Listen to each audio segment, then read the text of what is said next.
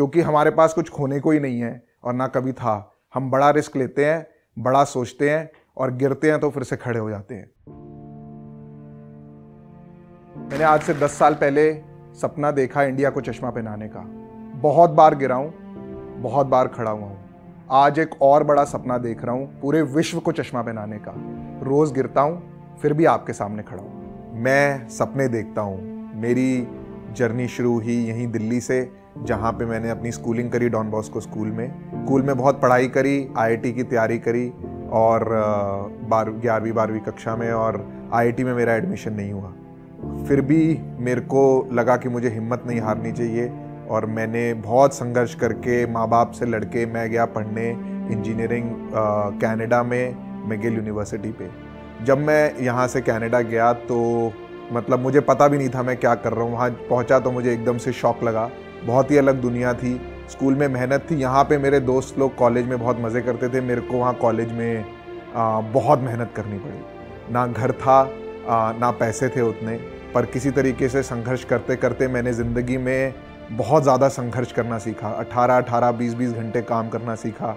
College की पढ़ाई receptionist की जॉब और घर चलाना और और बड़े सपने देखना।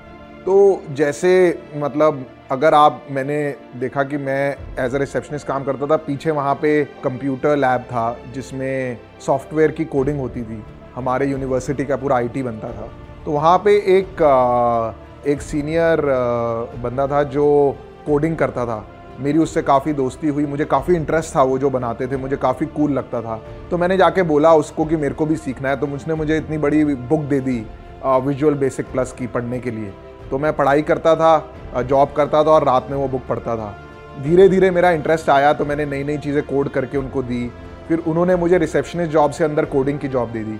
तो वो जॉब एक पार्ट टाइम जॉब की जगह पूरे समर में मेरे लिए फुल टाइम जॉब बनी। मैं कॉलेज में जो पढ़ रहा था, वो काफ़ी थ्योरेटिकल था और जो मैं यहाँ पे जॉब में कर रहा था, वो काफ़ी प्रैक्टिकल था और उससे मुझे कंज्यूमर्स का जो कनेक्ट मिला, वो एक अलग लेवल का मिला।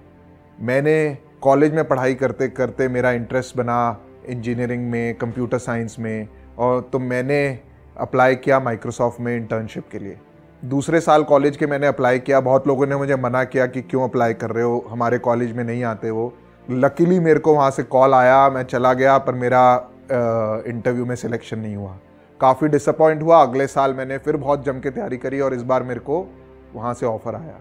जब मैं माइक्रोसॉफ्ट गया इंटर्नशिप करने तीन महीने तो मेरे लिए वो एक नई दुनिया थी। इतने इंटेलिजेंट लोग काम कर रहे थे दुनिया बदलने के लिए।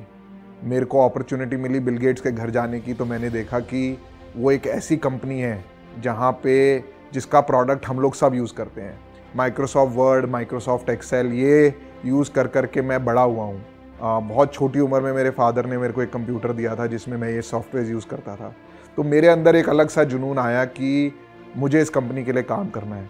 कॉलेज ख़त्म हुआ आ, मैं कनाडा में था तो मैं यूएस चला गया सियाटल जहाँ पे मैंने माइक्रोसॉफ्ट के अंदर जॉब करी। मैंने वहाँ पे करीबन एक साल जॉब करी और मैंने देखा कि अगर कोई चाहे दुनिया बदलना तो बदल सकता है। जो मुझे मज़ा आता था लोगों से मिलके क्योंकि जिन प्रोडक्ट्स पे मैं काम करता था वो लोग यूज़ करते थे जो मैं उनमें इम्प्रूव करता था, वो लोग यूज़ करते थे और बहुत खुश होते थे।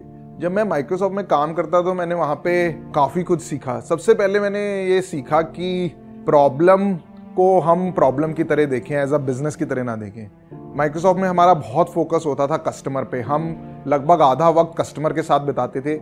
ये समझते थे कि उनको क्या प्रॉब्लम आ रही है और हम उसका पूरा एफर्ट लगाते थे कि हम उस प्रॉब्लम को सॉल्व करें।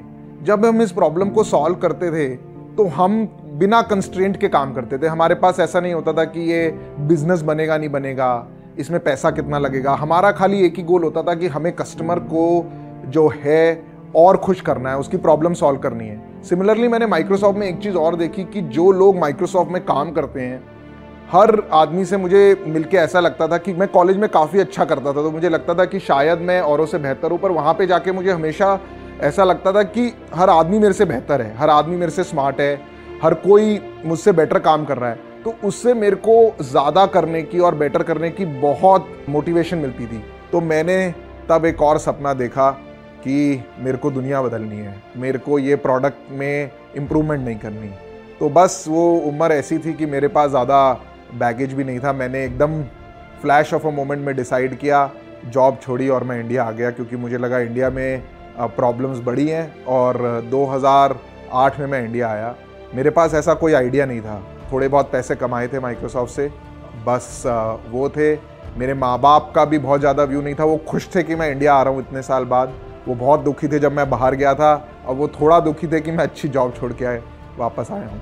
पर मैं काफ़ी ज़िद्दी इंसान हूँ। आया, मैंने तीन चार महीने खाली अपने कार गराज को ऑफ़िस बनाने में लगा दिया। तो काफ़ी चिंतित भी थे मेरे माँ बाप की कर क्या रहा है। उसके बाद बस जुनून था कि कुछ दुनिया बदलनी है तो कॉलेज स्टूडेंट्स के लिए हाउसिंग की प्रॉब्लम सॉल्व करने के लिए मैंने काम किया। मेरे पास कोई बिज़नेस प्लान नहीं था, ना मेरे पास कोई बिज़नेस एक्सपीरियंस था। मैं काफ़ी ही पढ़ाकू लड़का था स्कूल में कॉलेज में बट मेरे पास माइक्रोसॉफ्ट का थोड़ा सा एक्सपीरियंस था कि अगर मैं खाली कस्टमर्स पे फोकस करूँ और उनकी उनकी दुनिया बदलूं तो बिज़नेस बन सकता है। तो ऐसे ही टाइम कटता गया, उस दौरान कुछ अच्छे लोग मिले, जिनके साथ मेरी थिंकिंग मैच होती थी। मुझे मिला मेरा को फाउंडर अमित चौधरी, जिसने मुझे ज्वाइन किया बिट्स पिलानी, बिट्स मेसरा से। और क्योंकि उसके पास कोई घर नहीं था, वो मेरे घर में रहना शुरू किया उसने दिल्ली में। वो आया था कोलकाता से।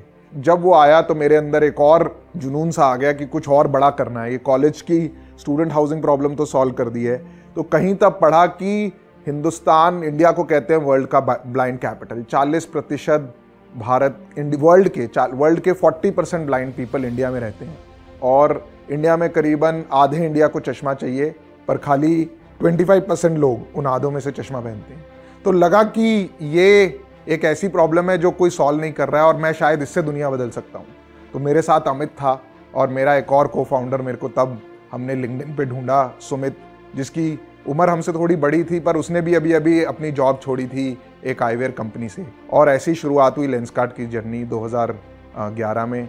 और जब हम इस जर्नी पे चल रहे थे तो कुछ इन्वेस्टर्स ने भी हमें अप्रोच किया। हमने ज़्यादा नेगोशिएट नहीं किया, कुछ नहीं किया, बस उनको, उनका साथ जुड़ा और वक्त कटता गया। और तब से आज दस साल हो गए, हम खाली इस मिशन में लगे हुए हैं। बदला कुछ भी नहीं है। बस जो बदला है, वो ये है कि हम कस्टमर की नई से नई प्रॉब्लम पकड़ रहे हैं और उसको सॉल्व करते जा रहे हैं। एक चीज़ मैंने और देखी कि हमारा जो काम करने का स्टाइल है, वो हमारी सबसे बड़ी ताकत है। और वो है कि हम फेलियर से नहीं डरते और हम रिस्क लेने से भी नहीं डरते। क्योंकि हमारे पास कुछ खोने को ही नहीं है और ना कभी था।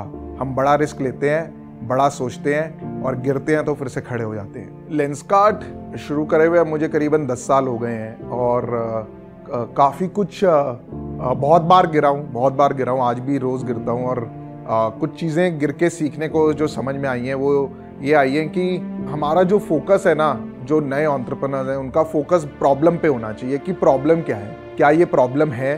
क्या ये जेनुनली रियल प्रॉब्लम है या हमें लग रहा है कि ये प्रॉब्लम है और बाकी लोगों को नहीं लग रहा है? और ये कितनी बड़ी प्रॉब्लम है?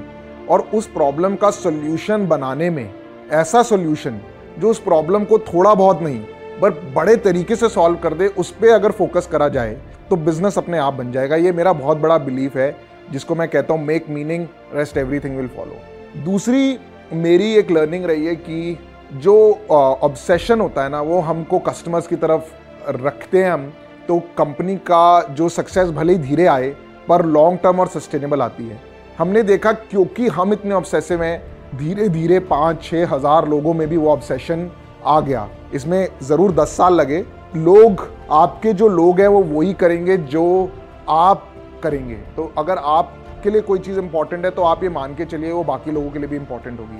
तो लर्निंग इसके अंदर ये है कि आपको जिस टाइप की कंपनी बनानी है, आपको वैसा बनना पड़ेगा खुद, और वैसी ही कंपनी आपकी बनेगी।